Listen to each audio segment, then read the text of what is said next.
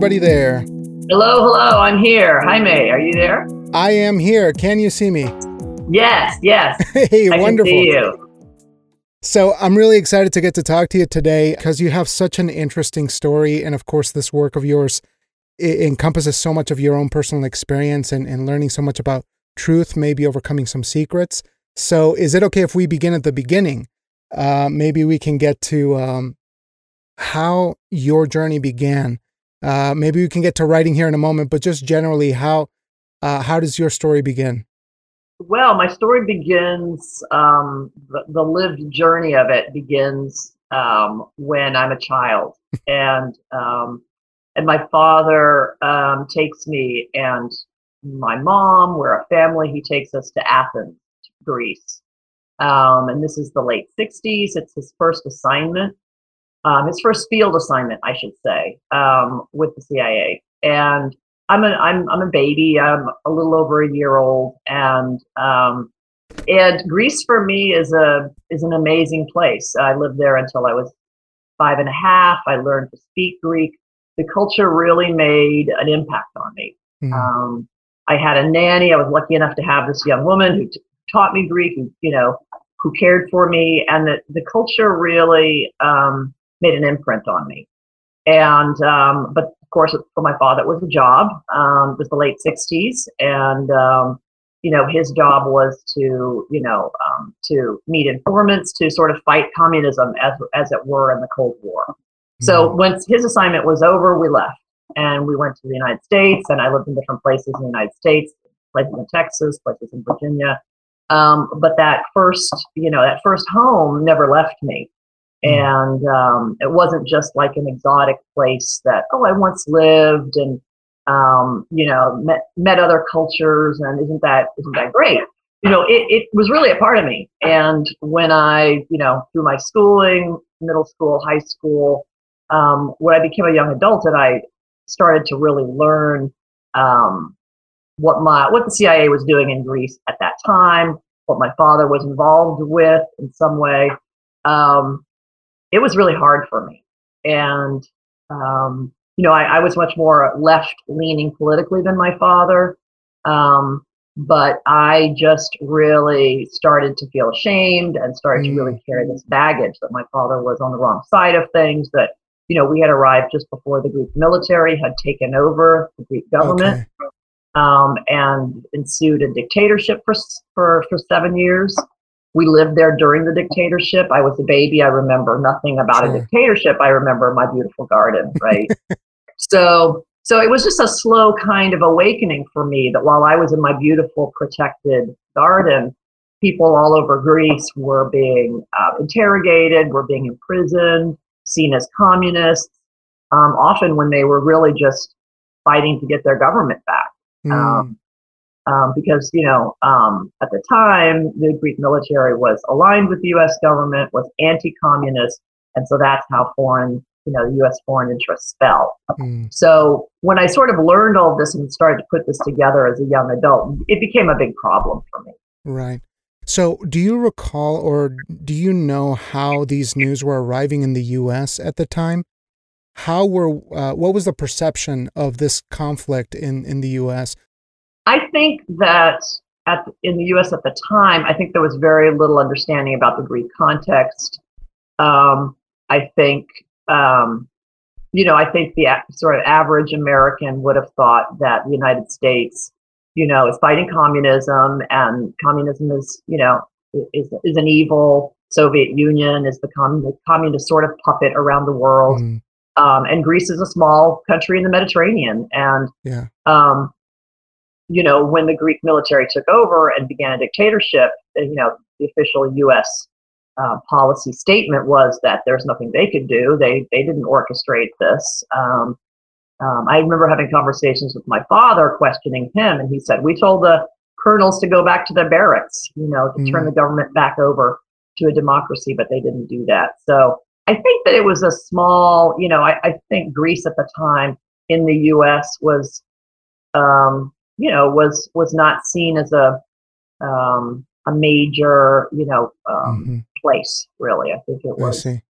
Um, kind of a marginal place. Although at the time it was really a like a, a line in the sand. I mean, I think in terms of foreign policy, Greece was this place. We have to keep communism there.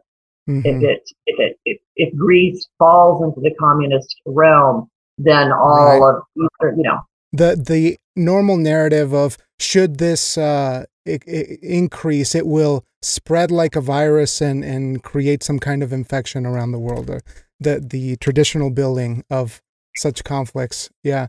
So for you coming back home, did you feel like an outsider in some respects, or were you too young to really feel that kind of um, level of cultural, I guess, assimilation when you first got back? You know, I think I wouldn't say it was um, a, a, sense of cultural assimilation because I, you know, I was in an American family. Um, you know, we spoke uh, English at home.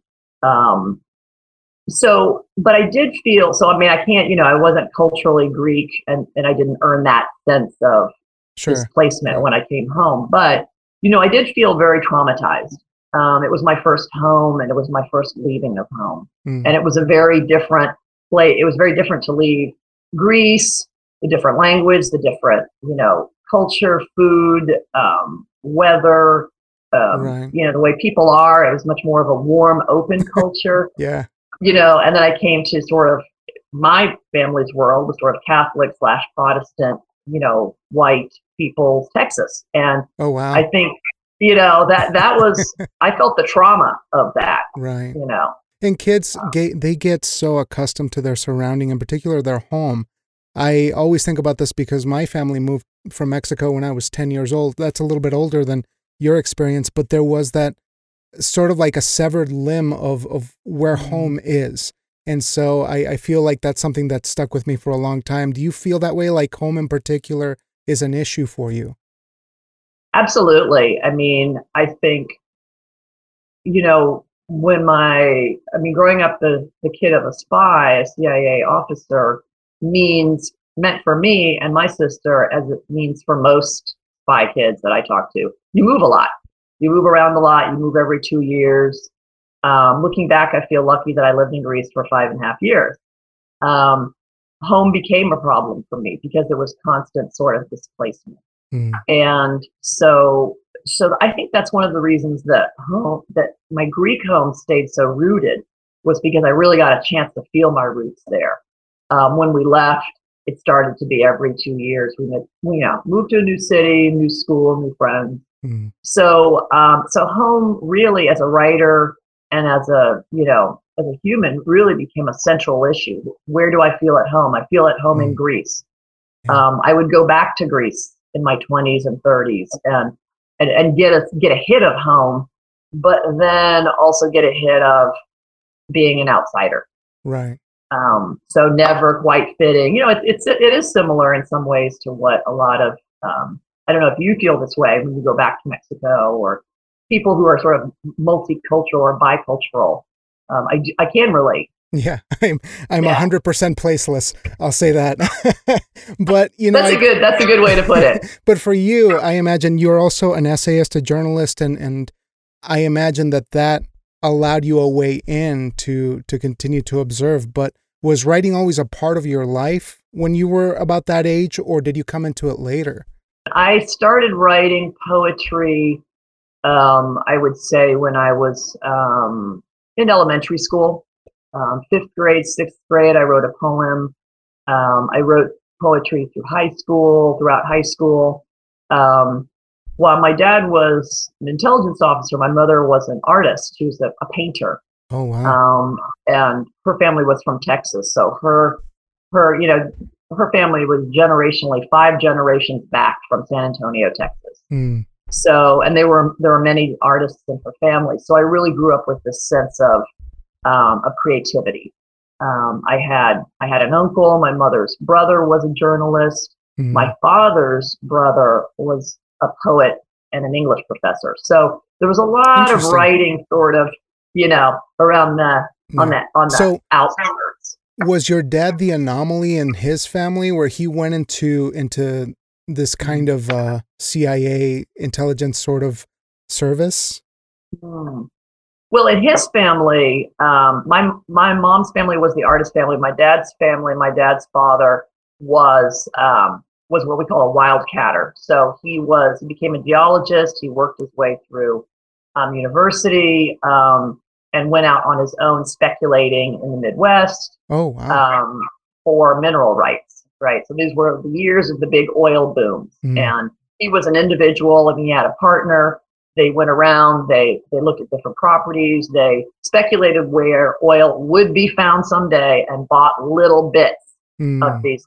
And that's how he made his money because eventually, at some point, the big oil companies came, and on one of his one of the land plots that he had some ownership, there were some strikes.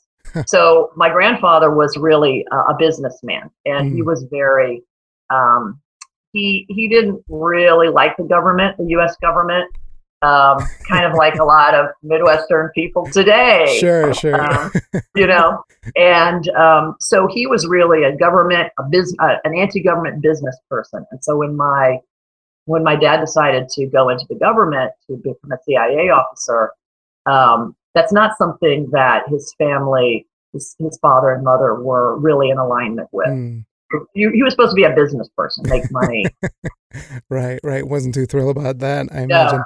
So for you, you have a family that has this kind of duality where there there are some secrets in the family already that I imagine you're starting to become aware of at that early age, but you also have the art of expression, which is, I imagine, a, a form of tension right there in the family. Can you tell me a bit about what that environment was like growing up for you in, in the household once you got mm-hmm. back? Mm-hmm. Yeah, I think you you really hit it when you say it was a kind of tension because my mother was always a working painter and I watched her paint many, mm. many hours. She painted me, she sketched me. um, she was often, I would see her sort of, uh, her eyes sort of glaze over as she fell into sort of an artist trance.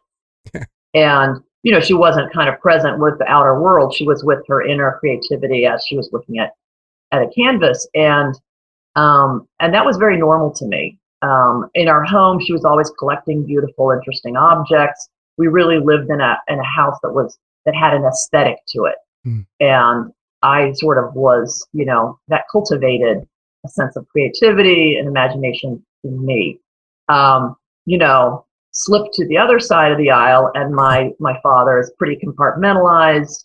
He's pretty preoccupied. I think he had a real appreciation for art um, and he he was always very complimentary about my mom's um, you know paintings. And he he was I think he I think he really enjoyed it and appreciated the way that that stretched him. Mm. but he wasn't um, I didn't see him doing anything creative.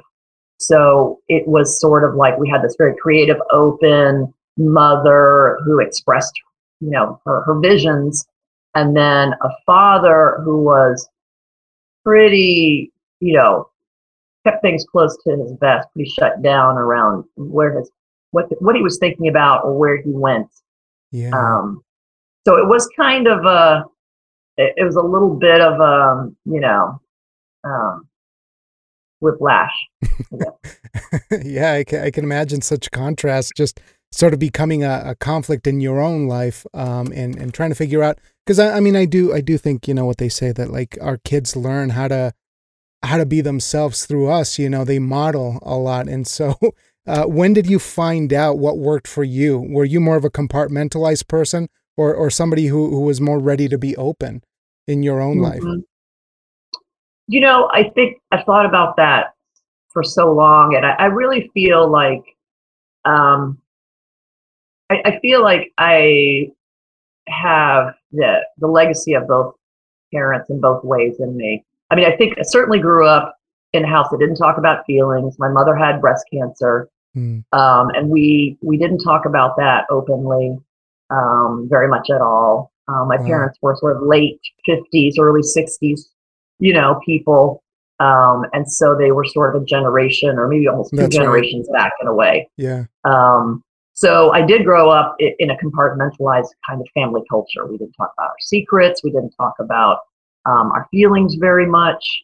Um, it was a loving home, but it was that's what it was culturally. And so I think I really had to um, journey through many years of therapy, um, talking with other family members who had a different way of looking at life and healing and you know and family.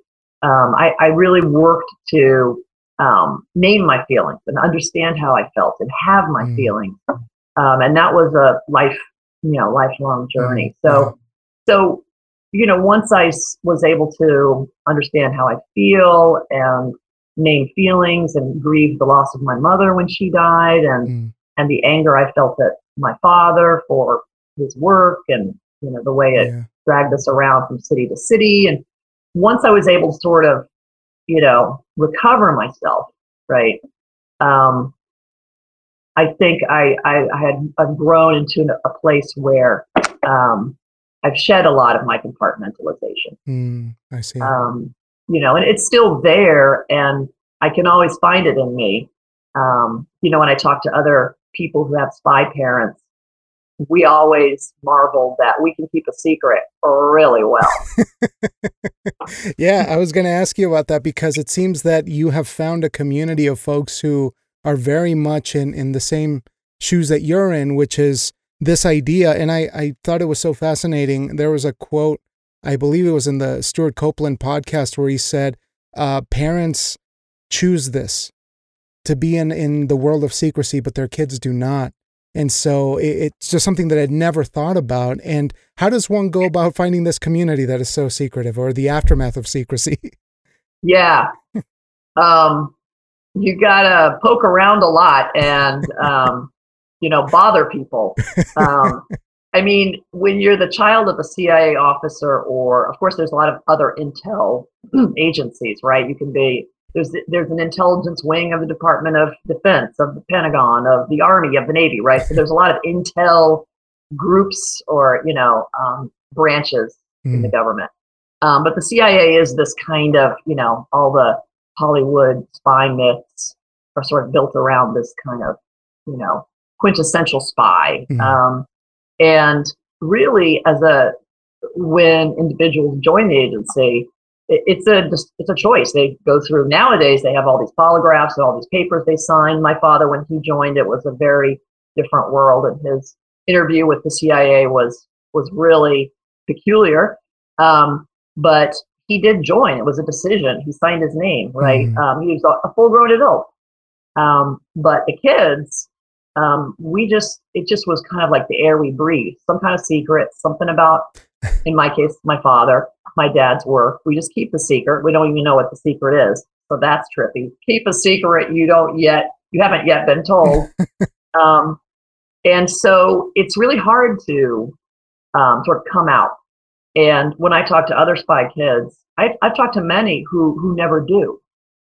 Um, they don't feel like it's safe to tell people that their parent was in the CIA or in some intelligence, you know, branch.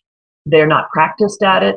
They carry a real sense of um, loyalty to the parent not to speak it. Mm. Um, it. It's not a clear path. I when I look out at other at other people and um, and I, I think with a lot of people and have who I think um, they really don't share it.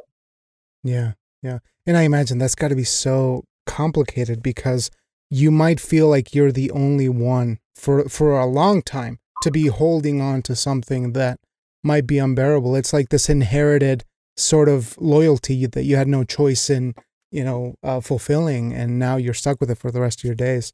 So, I was going to ask you about this other aspect of your life, which is your identity, because now you have you have the the past that is coming with you, uh, your the secrecy of your parents, you know, like moving from a from a different place and starting to find your own. And of course, now you have your identity that you have to contend with.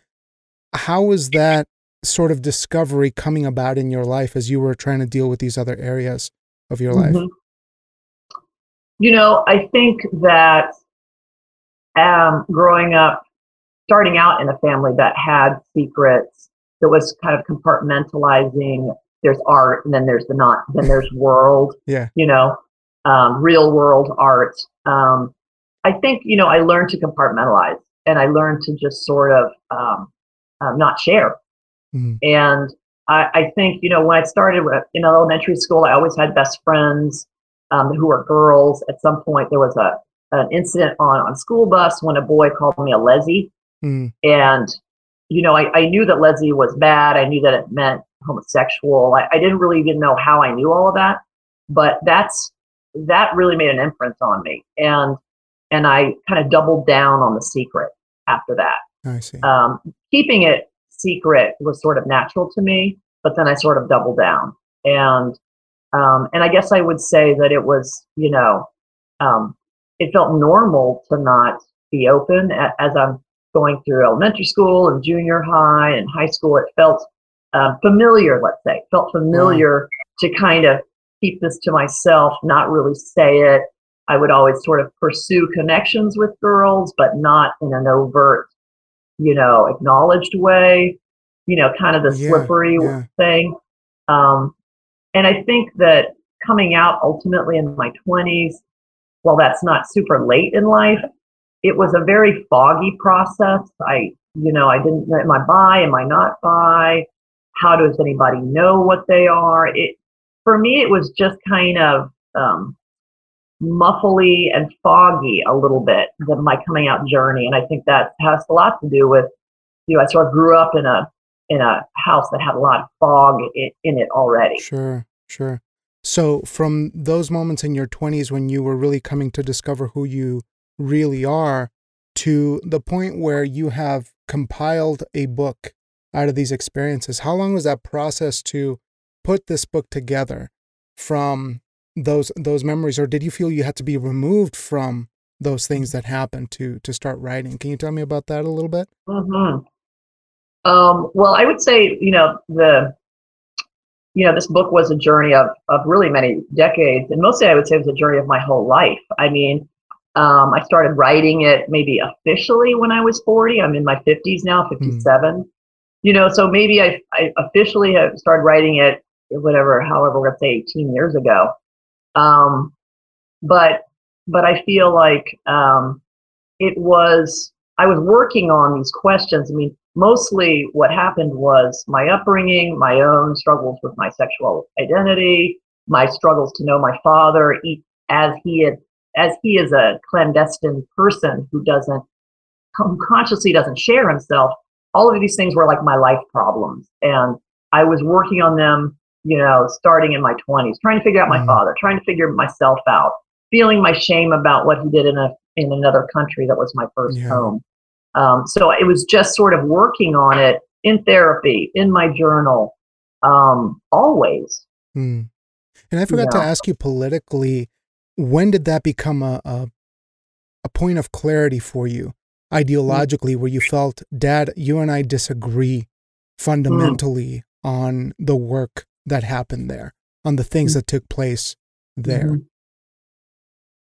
Um, another great question. Well, you know, when I was in my uh, after graduating from college, I joined a women's soccer team, and I met um, a lesbian couple from Cyprus, oh. um, which is culturally Greek. It's its own small country, but it's a culturally Greek place, and it has its own history with, um, you know, with the Greek military, and um, and it's now a divided island, right? And so I met these two Cypriot um, lesbians, and we talked politics a lot. Mm. And I learned the story of Cyprus. I learned how it was its own individual, you know, um, country, and then the Greek um, dictators, the Greek military, they had already taken over Greece. They were already running a dictatorship there, but they decided they wanted to take over the island of Cyprus, join Cyprus. That was their big, uh, their big dream. joined Cyprus with Greece. So they invaded Cyprus, and it was hmm. a failed invasion. Wow. And Turkey counter invaded, and the result was um, Cyprus became divided. Um, it now has, a, you know, a Turkish um, presence um, controlling the north, and this is a, you know, a problem, an unresolved international um, situation mm. that um, that happened, and it had everything to do with the Greek military and the Greek dictatorship. And so when I'm talking to them and I'm finding out about what happened to their country and the Greek military took over and now it's, you know, it's divided and their, their home has, you know, barriers. Their, Um, and they, you know, the conversation wound around to the CIA, and they said, my friend said, the CIA knew this was going to happen. They knew that the Greeks were going to come over and try to take over the island, and they did nothing. And as soon as my friend said CIA, I thought, oh, good. Could this get any worse? yes, it oh. will. And and I confessed it to them. I said, well, you know, my father works for the CIA, you know, and I felt such shame. They just told me the sad story of their island nation and how it became divided. And my father was why. That's how I heard it. And I think that was really when it crystallized for me that I had a problem with what he did and with CIA and its role and setting up a dictatorship in Greece and then trying to take over Cyprus. And that's really when um, that really uh, sort of um, radicalized me in that way. And that's such a powerful moment because you start to see these conflicts from the eyes of human beings, not from a geopolitical standpoint or, you know, this side and that side. It's this person lost their home or this person that you got to know and have an exchange with has their life completely uprooted by our side, the good side, quote unquote, always, every time. It's really powerful stuff. Looking at how you, you're an educator, right? And, and correct yeah. me if I'm wrong. Yeah. How does that come into your life as well? I mean, just uh, finding your way to that profession. You know, when I went to college, and was able to take liberal arts classes that mattered to me, that helped me put together uh, um, a story about the world and about you know American history and U.S. foreign policy. You know, I mean, I went to Boston University. I took women's studies classes. Now it's sort of like gender queer world. Hmm. Um, this was the predecessor. You know, um, I took you know women's studies. I took a lot of um, courses on American politics. I, my major was American culture.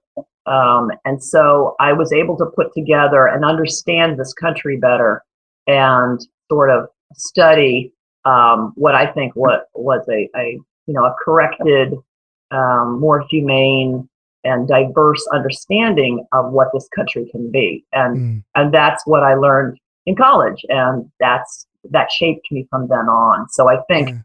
The power of education to really help us know who we are and help us figure out what we want to do with our lives and how to maybe make this country or our communities, um, you know, healthier.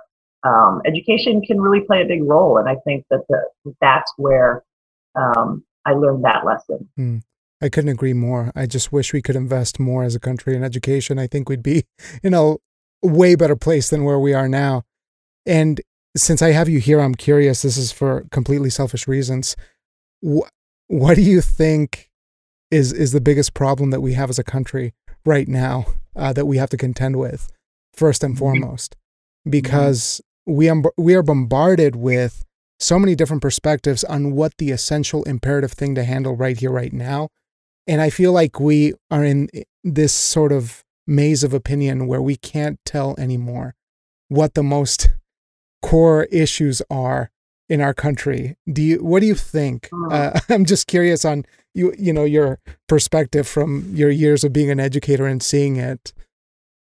Well i'll answer that to the best of my ability and then i want to yeah and then i want to punt it back to you because i want to hear your view. Yeah sure. Um, um, i you know i think when i look out now the landscape of this country um, i think if it was if it was a number of years ago and you had asked me that question i would answer with some um, some kind of um, issue or you know um, dilemma in this in this country. Like you know this increasing disparity between you know people who have the concentration of wealth being in you know in the small percentage of Americans and then you know the vast majority of, of, of people not having um, sort of a basic um, ability to to, to live. And mm. so I think that's what I would have said, you know, and that's still very true. But I, I feel now the biggest issue is is a much more compassionate, humane, human to human issue in which we need to, um, you know, listen to one another's stories, however Mm. you know different they are, and and become more practiced again at um, tolerating and and really sort of trying to be receptive and take in um, Yeah. something that we don't understand. I think it's a very basic, elemental place where we are as a country now. Right. Um, you know, what are your thoughts on that question? Well, I I do agree because I think we've lost our way in empathy, and and this is such a you know, I I feel like when I say empathy now, it just feels so trite because it, again, it's one of those things that loses its meaning. But we need an empathy building social apparatus of some kind. You know, like I always say, hey, the arts are that, but the arts are already tainted by this perspe- perspective of like, oh, they only belong to this pe- this group of people, right? The the well-to-dos. So, I mean, I, I do think that it, it's for me. There's there's like a triad of things, right? You're looking at that empathy or interpersonal sort of connection thing that we need, education, like just throw throw everything we have at education and mental health. Like I think those three things without them, like we're gonna fall apart in I don't know five years. you know, uh, Yeah. it's it's hard to put a timeline on it, but I just feel like I, I really respect that point of view of yours because you've seen it.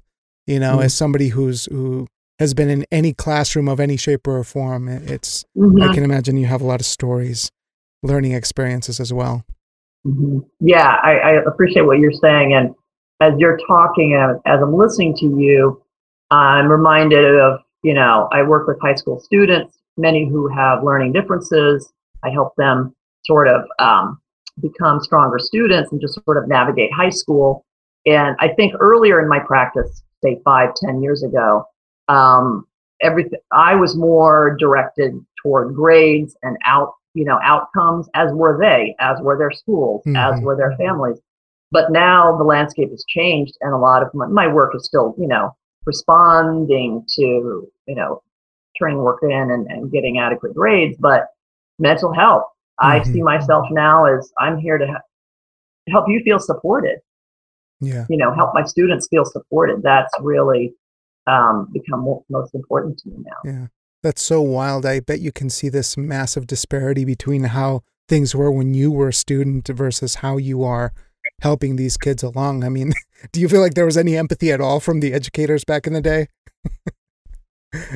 Maybe a little, um, you know, you know, with from individuals, I did. You know, I went to, you know, I went to my high school was a very sort of privileged private Mm, um, high school outside of Washington D.C. in Northern Virginia, um, and you know, it's a it, very very wealthy girls went to that school, and you know, um, the education was a was a very um, high level in one sense. But here I was, you know, this like baby dyke who wasn't out yet, had just lost my mother, my father. It's in this bewildering occupation that you know Yeah. makes me feel further alone and and when my mother died, I was at this school and I was a boarding school, a boarding student at that time. And mm, I remember I felt very alone and very depressed. And um, there really wasn't any school response. There wasn't a therapist or a psychologist Right. to talk to. There were individual teachers who were kind.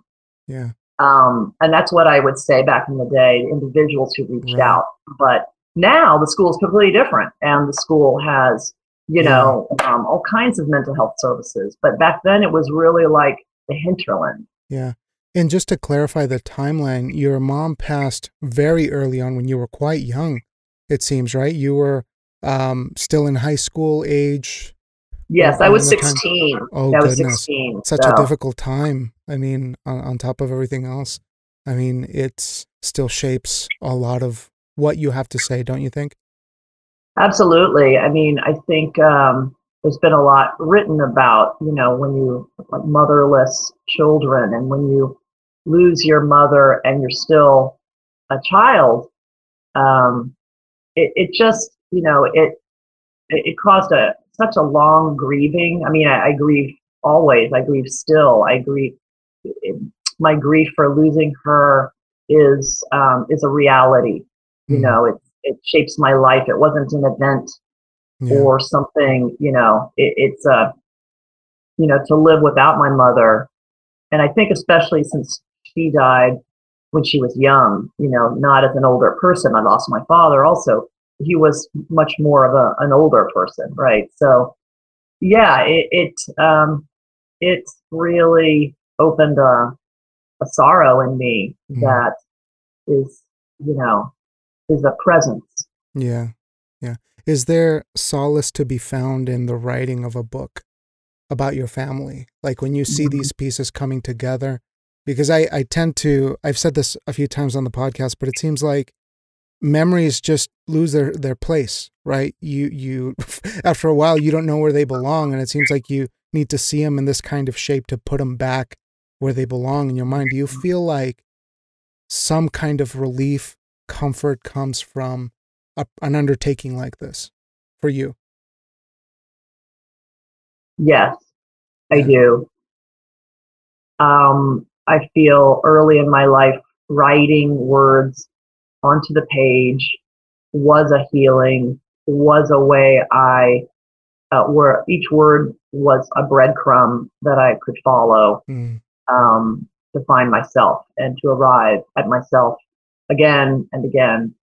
And so writing has been a, you know, a life survival strategy mm-hmm. um, and a self, you know, a self um, self making um, practice.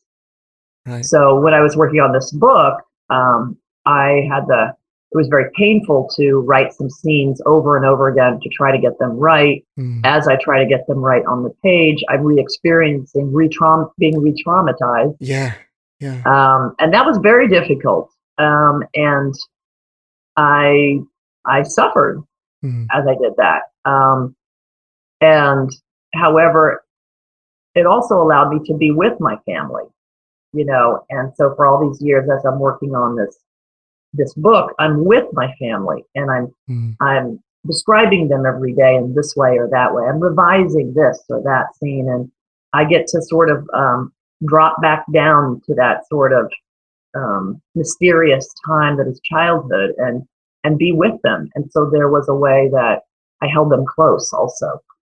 Oh goodness.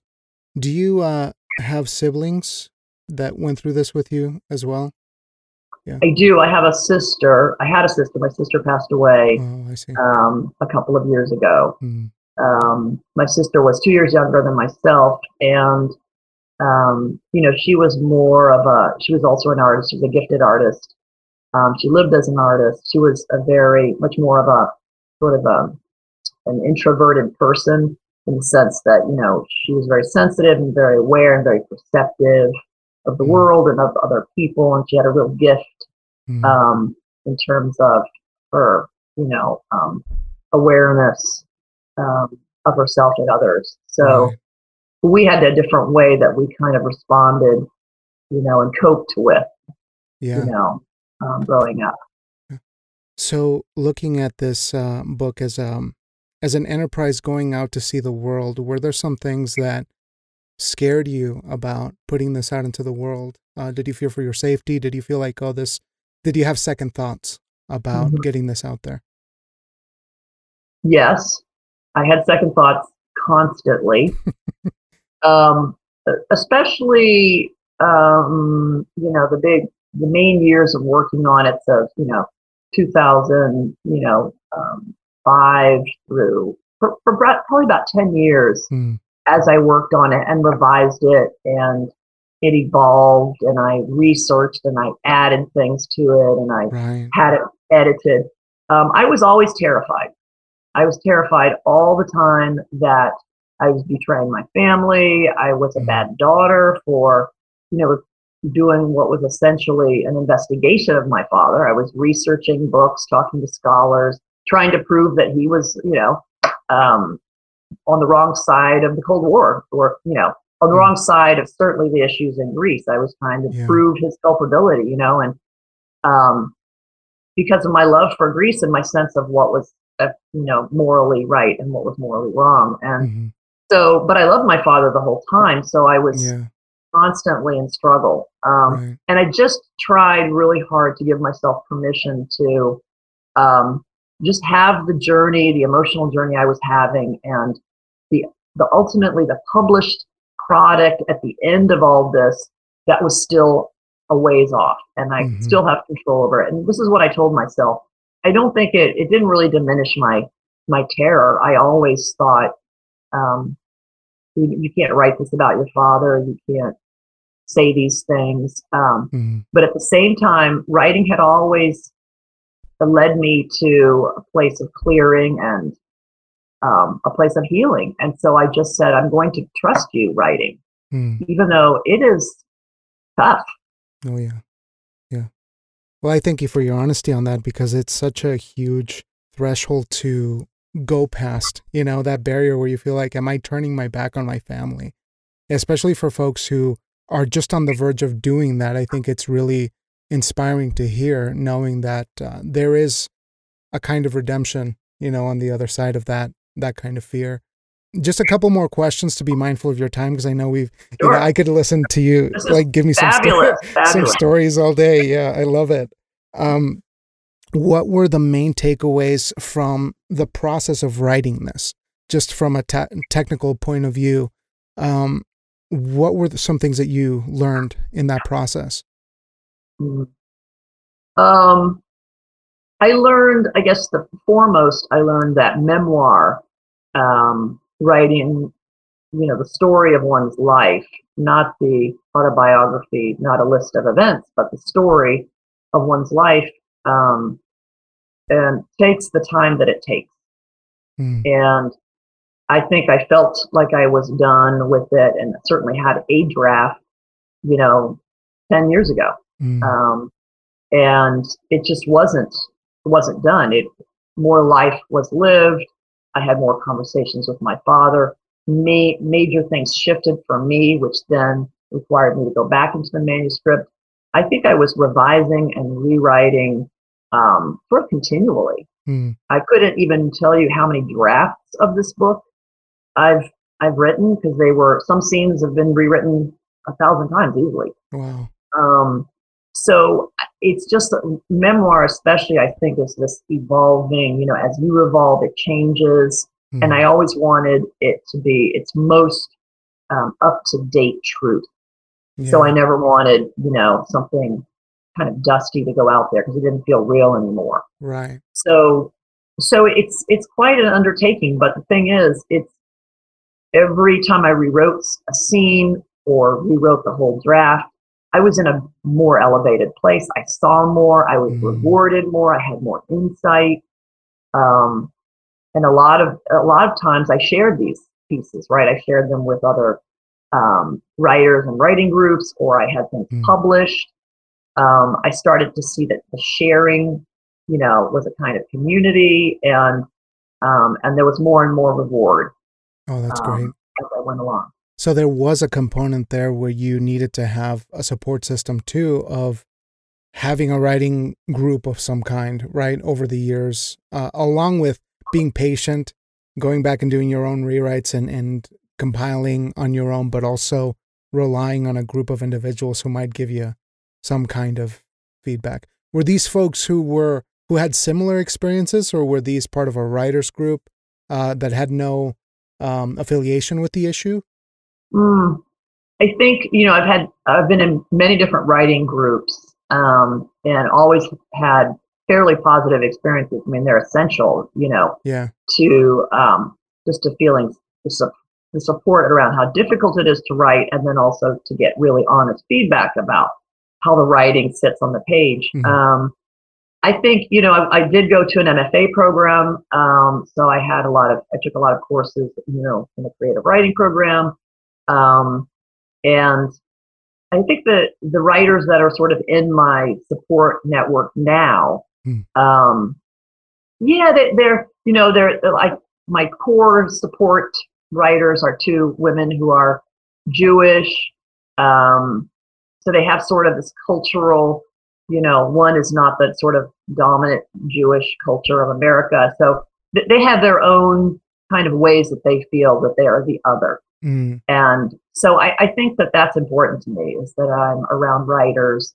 who have a sense of outsiderness, yeah. a sense of fitting and not fitting. I think that's if that's how you feel, if that's how somebody feels, in their work or in their life, that's really important mm. to find others who can echo that. I, I have, and um, I feel like that I will be better. I'm better understood. Yeah. Um, yeah. That way. So, um, two more, two more things, maybe three more things.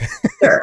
Sure. So, uh, just to close on the book, what do you think is the biggest takeaway that you would like to share um, to a, a potential audience or somebody who might be interested in in getting a new read? Um, I love that question, and I was just journaling that question this morning, so I'm really ready. Um, I the biggest takeaway for me, you know, there's a lot of uh, difficulty and and you know sadness that I went through in my life, and that is in these pages.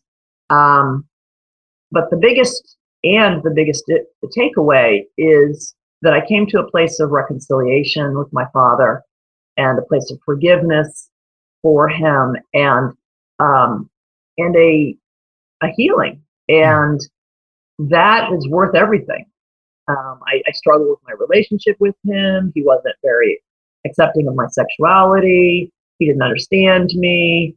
Um, he was on the wrong side of things i thought. Um, and i he was my only parent that, that was surviving for so many years so i i really um, struggled with him but the takeaway is that uh, we found our way back to each other and in, in an honest way, not in rose colored glasses. It's all good, no problem, you know, in an earned way. Yeah. Um, but it's, it's, it's the gift, it's the gift of this book for me is that it brought me back into my love for my father and I released back to him what was his career that had really no nothing to do with me. It wasn't my responsibility to hold it.